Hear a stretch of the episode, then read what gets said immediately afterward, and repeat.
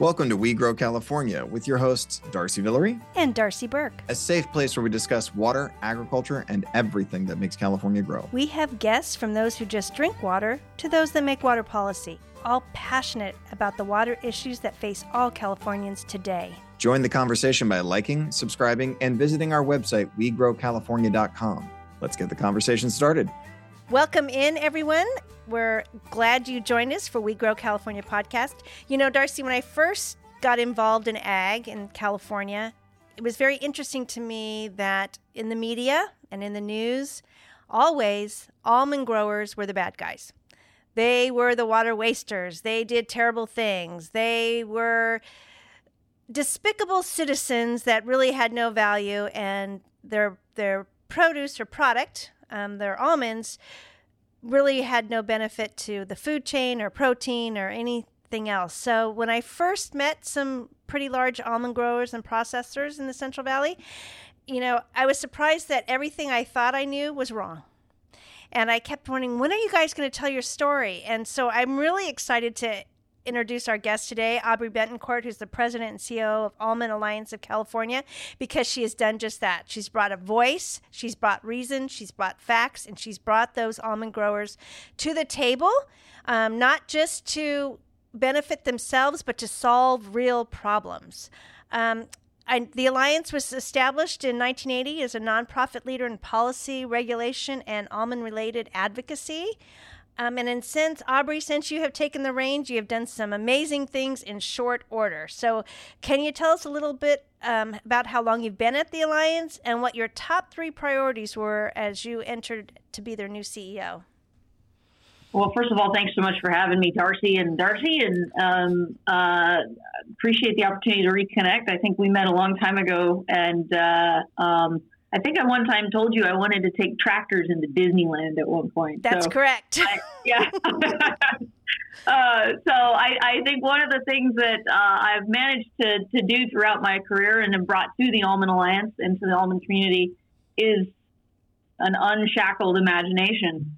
And um, and the idea that uh, to have no fear in trying something new and in abandoning the familiar, uh, calculated abandonment of the familiar. But sometimes I feel like we we get it. It's almost like Stockholm syndrome. We get we get addicted to being the bad guy and just sort of accepting it um, instead of embracing it and saying, actually, you know, sticks and stones, baby, watch me roll. So um, when I came to the Almond Alliance about a year ago.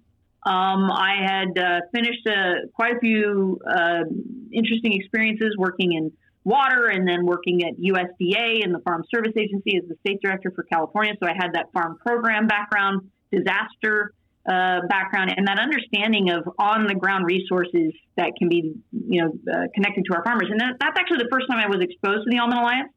Um, one of the things that I worked on there was really getting our specialty crops incorporated into FSA programs and modernizing our FSA programs to keep up with the changing commodities of a changing agricultural economy and really trying to get those resources available to our California farmers. And that was the first time I was exposed to the Almond Alliance. That's who I partnered with to bring almonds into traditional farm programs, which had never been done before. And then from there, I went on to Department of Interior and was working in the Water and Science Division. So I was back at my roots in water, but intersecting with all aspects of the federal government and looking at it from a holistic policy standpoint, integrating with Army Corps of Engineers, EPA, NOAA Fisheries, uh, Department of Energy, interestingly enough, um, USDA, obviously, and Interior, and then the White House, and learning it from a different perspective as well. And again, always trying to bring that perspective of the farmer into those policy discussions. so, returning home to California and coming to the Alliance, um, one of the things that I, I did was I realized a couple of things and, uh, about almonds, and and one was we should not apologize for who we are and what we do, uh, and we should not have to explain ourselves. We're experts. We produce 80% of the world's supply of almonds. If you're producing 80% of the world's supply of wing nuts, no one should be criticizing you. Um, and if they do, dismiss it because it's not valid. Yep. Um, one of you know, uh, California with its 400 plus commodities and it's you know the largest ag economy in the state in the United States. The second largest, by the way, is Iowa, and they are half the size of our GDP. And so it's kind of cute. It's charming. I love them. But the reality of it is, California ag are the divas of ag. And what I've learned in being involved with almonds is, if that's true, then we're kind of the Beyonce of ag. We, are like awesome, the next Aubrey. Yeah, we're like the next step. And when you look at the history and the culture of almonds in in California, you don't get to be 80% of the world's supply of anything by being a dummy, by being a pillager of resources, by being um, a bad actor with employees, by not embracing technology, and by raping and pillaging the earth. You don't get to be what we are by being a bad guy. You get to be what we are by being the most sophisticated, modern, and a little bit of a risk taker. And that is really what I wanted to bring into the policy space and the politics side of, of the almond community. What someone put it really clearly to me, they said, you know, we've we've done this backwards. We sold to the world to love us, and we forgot to close the policy loop.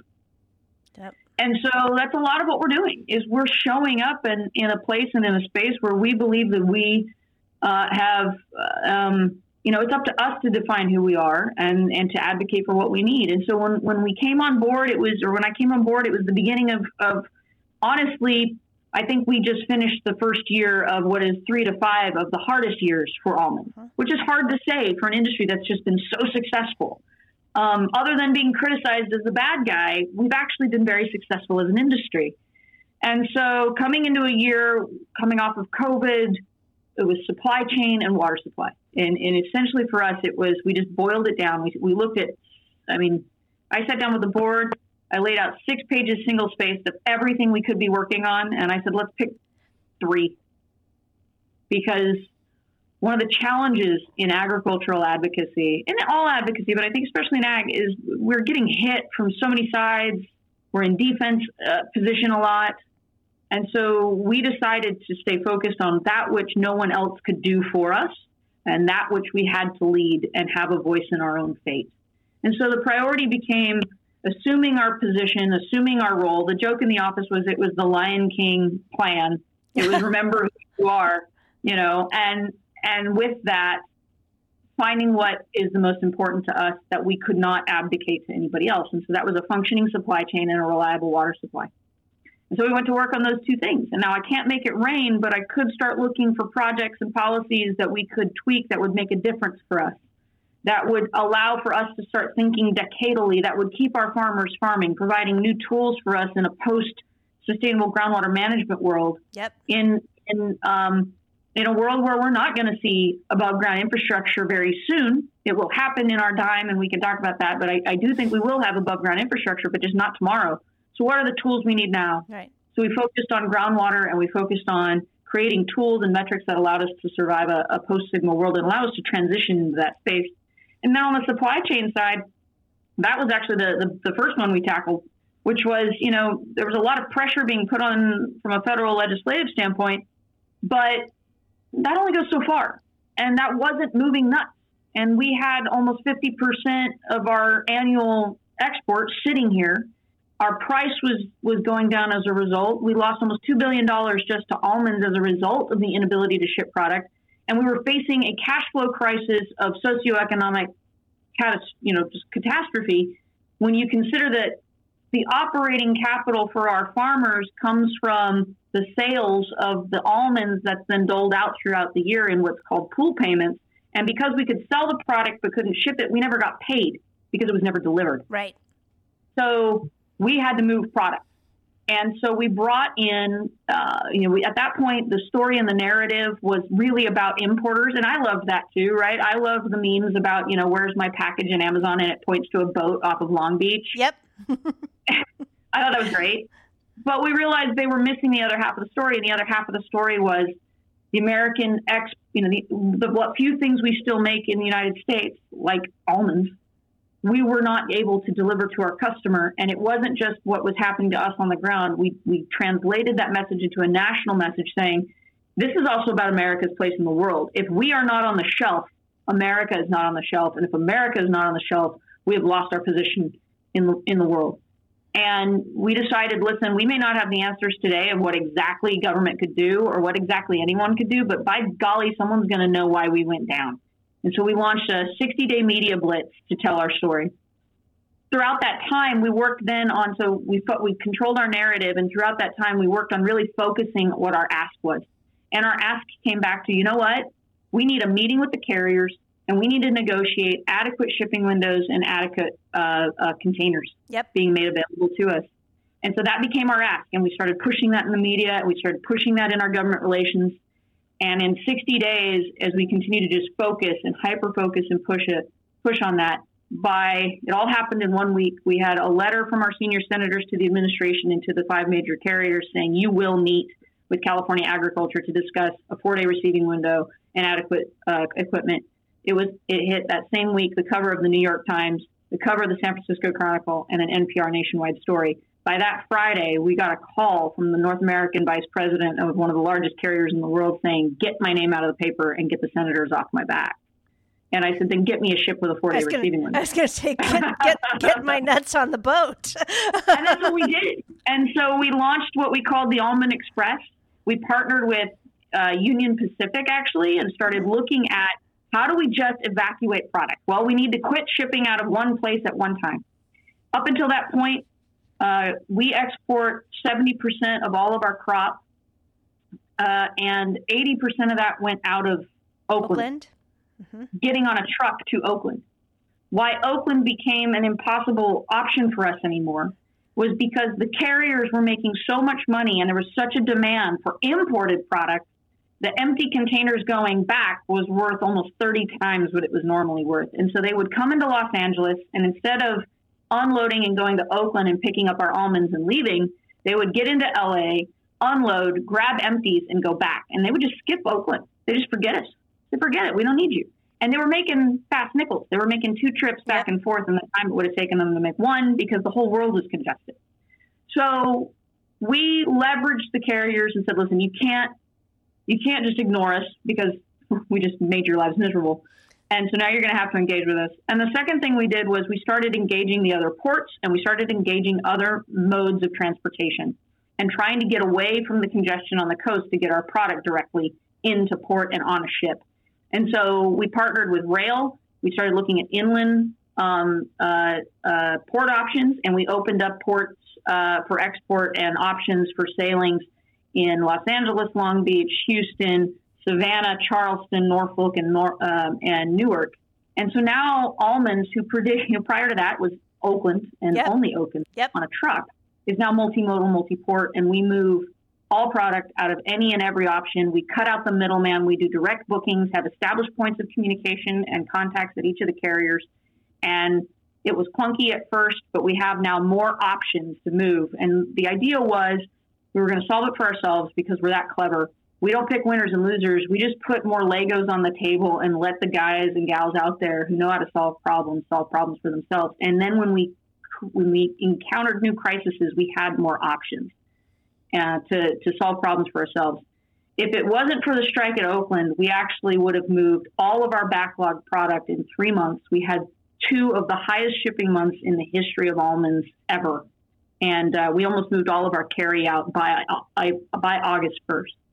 Um, and so I consider that a success. We solved it for ourselves and we took ownership of it. And we didn't look to government to solve it. We told them we would give you the solution. You could help us do the right thing. Correct. And um, and and that's just been the mentality we've stuck with all the way. So the same thing went for water in the launch of the LandFlex program, which was simultaneously taking place with the state, which provides new tools for our growers to not only support our rural and disadvantaged communities with at risk water systems, but also create the financial and um, financial and regulatory stability we need to figure out how we actually can keep farming through SGMA and achieve uh, groundwater sustainability going forward. So we grabbed what was conceived as. Say, could you expand on that, especially on specifically on LandFlex? Because that's the thing I when Darcy mentioned it to me uh, the other day, I hadn't, I personally hadn't heard about it, but that's also because I'm in Firebaugh and I don't have any wells.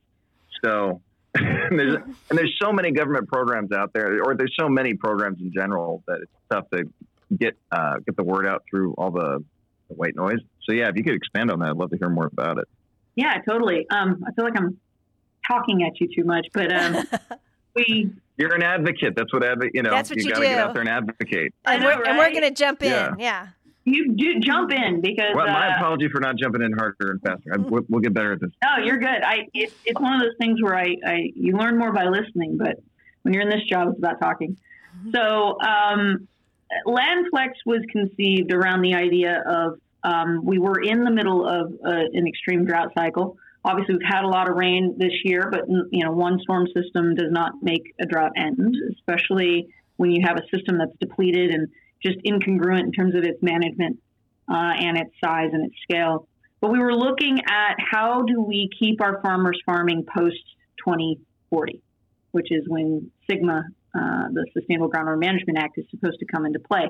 Public Policy Institute of California estimates that up to 2 million acres could be permanently abandoned and fallowed as a result of SGMA in order to try to restore the aquifers to a sustainable level. I don't subscribe to the theory that it has to be permanent. As I looked at the solution more and more, I realized wait a minute, it's about the flexibility the farmer needs, and it's about the idea that I need to rotationally fallow. It may be a million and a half acres out of production, but it doesn't have to be all the time or the same million and a half acres. It's about the water and not the land. And that's where we started to really look at how to craft a solution in this space. Simultaneously, we have critically overdrafted basins with extremely at risk communities that need help. And one of the narratives I heard when I came back to California after being in Washington for a few years that was really disturbing to me was this idea that somehow we in farming and agriculture don't live in these communities, that these aren't ours. Yeah. Um, Isn't that that- amazing? You have seven Yeah. generations that have lived in the same house, but you don't live in the community. No, and that was to me an insult. Um, how dare you? This is where I work and worship and shop and eat and sit on the school board and and and uh, you know run the Rotary crab feed and you know how many farmers do we know that dust off their boots as they walk in to sit on the school board meeting? I mean, it's just it was an insult to me. But at the same time, I think it was a wake up call that we, and this was something that we brought up at the Almond Alliance when I started, we have to take care of our communities. You don't get to step in here and tell us how to do that. You know, because if you do, that means we're falling down on the job. So we have to take care of our community. And that's that's the other aspect that influenced LandFlex. So again, it was about new tools to help us transition to sustainable groundwater management and truly protecting these communities, which is the heart of SGMA. At its core, that's what it's supposed to be about. So, in examining what our options were and looking at different programs that had worked on surface water, where at times water districts like an Imperial would pay to keep the water behind the dam, I said, well, wait a minute. Why can't you pay to keep the water underground? You can. And work with the farmer to do that. And so we went to work. And in that process, we designed this idea of, again, the flexibility. That's how the name Landflex came about. That we needed to arm the farmer with that financial certainty and flexibility of land and resource management. And so Landflex is predicated on, uh, in, in critically overdrafted basins, uh, farms that are closest to at risk water systems are scored highest. And they can voluntarily enroll in a contract with the state through their groundwater sustainability agency to essentially um, sell their sustainable yield for the year at a per acre foot rate, as well as sell their overdraft credit. So that's what's going to be taken in 2040, but sell that early at another rate, retire that credit off the books, and become groundwater sustainable today according to their GSA. So it only works in basins that have an established sustainable yield. So a GSP that has an established Right. pumping allotment. so I'm going to stop you, Aubrey, for just a minute because we have a lot of urban users Okay. and Sure. that listen in. And so GSP is a groundwater sustainability plan. We've talked about it before, but if you haven't heard our earlier podcasts, um, and we use a lot of acronyms here. So again, if you visit ecwaterpack.com, we have forms. You can either say, "Hey, I didn't know what that was about," or send an email. Didn't mean to interrupt a train of thought, Aubrey, but you know we try to avoid water speak and ag speak. So Talk go all ahead. about water and ag, but we try to avoid. yeah, the acronyms and yeah. Yeah. Oh, I get it. Acronym soup is the worst. So, Well, I uh, think the thing too. Correct me if I'm wrong, Aubrey. Like you, I mean, you represent so many growers. Some some districts are, you know, even uh, pretty well settled in what they think their their GSAs, you know, what the what the GSP is going to be, what the the plan is. But it's still like I, I farm in Westlands too, and so it's still like okay, we think this is it, We think Yep. this is where we're going. Five years from now, we're going to reevaluate, and it, Yep. it's uh, it's still. I there, I think it it's interesting where we're all heading, but it's yeah, it's one of those things that uh, once it's established, I think it needs to have a lot of flexibility in there, you know, for the grower to do its best. I mean, if you think about it, where, where we approached it from, and we partnered with, I'm, I'm leaving out my greatest partner in LA, which is Western United Dairies, um, and uh, um, uh, Anja Raudabaugh, who's their CEO. And, and then we went, we approached DWR with this idea, the Department of Water Resources. And um, we wanted it at the Department of Water Resources because this was a water program, not a land program. And so we really wanted to house it there. Very different from multi benefit land repurposing, which was, you know, I think serves a purpose of finding ground that probably should be returned to Kit Fox territory and and putting that into a, an alternative use. We wanted to focus on how to provide that farmer that transition. We looked at multi benefit land repurposing, and I, I sat down with some of the authors and I said, How are you going to get the farmer to en- enroll in this? And they were like, "Well, it has no water." So I said, "Well, Yeah. but the farmer has, I said, but the farmer has a contract, a land payment, taxes. You know, uh, if you're farming for someone, you've got a, a, a contract you're obligated to grow for them, and you're still going to have you know bank payments. How are you going to get the farmer to do this?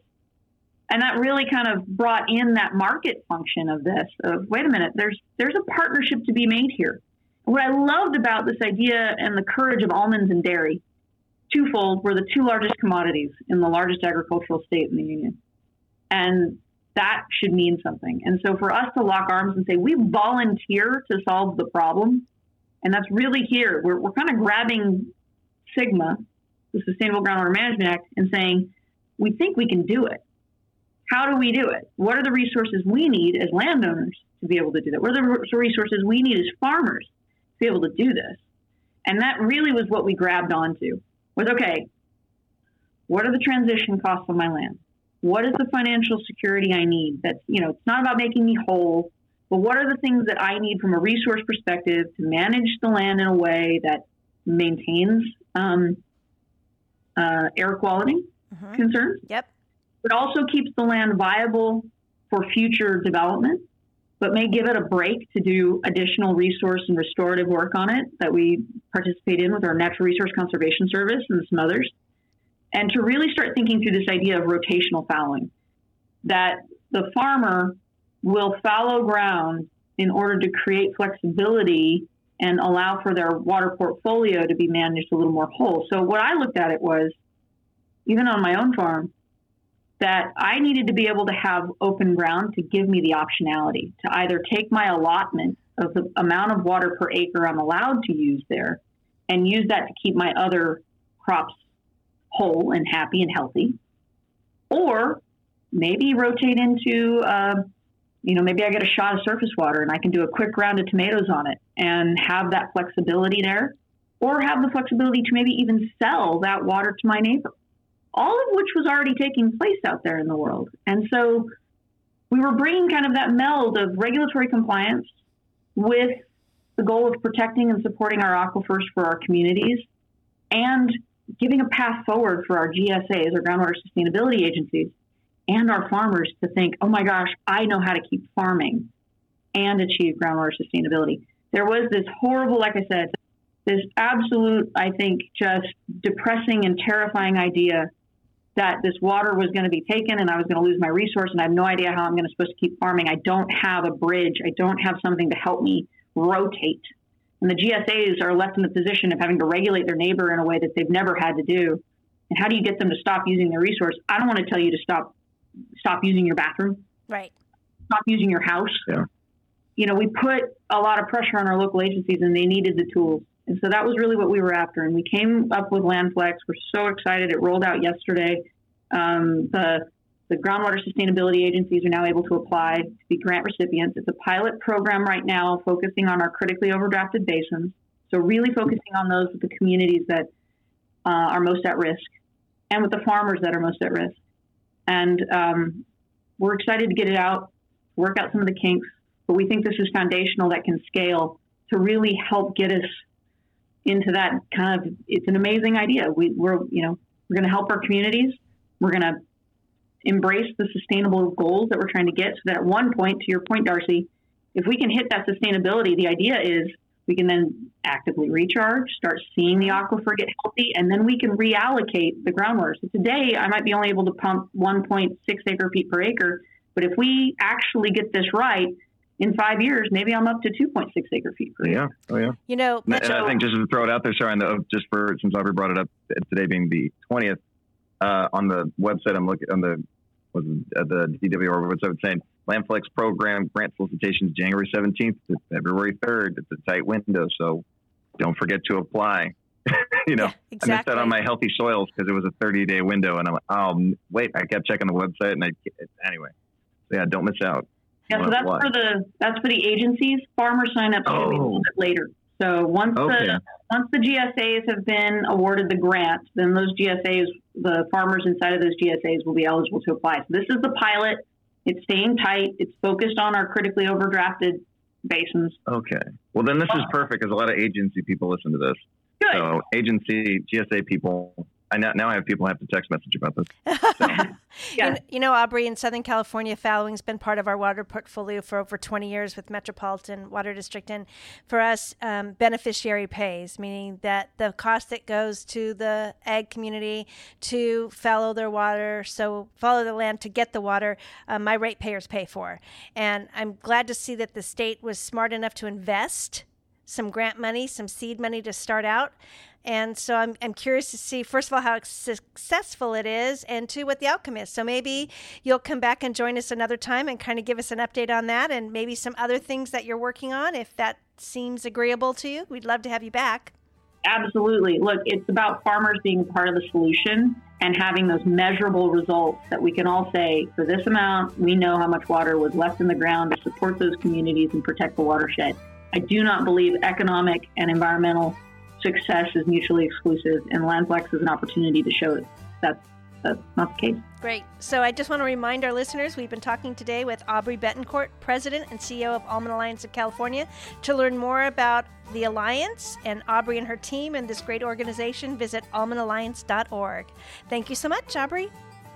Thank you. Bye. You've been listening to a We Grow California podcast. If you have a question you'd like us to answer or would be interested in being a guest, please check out our website, wegrowcalifornia.com.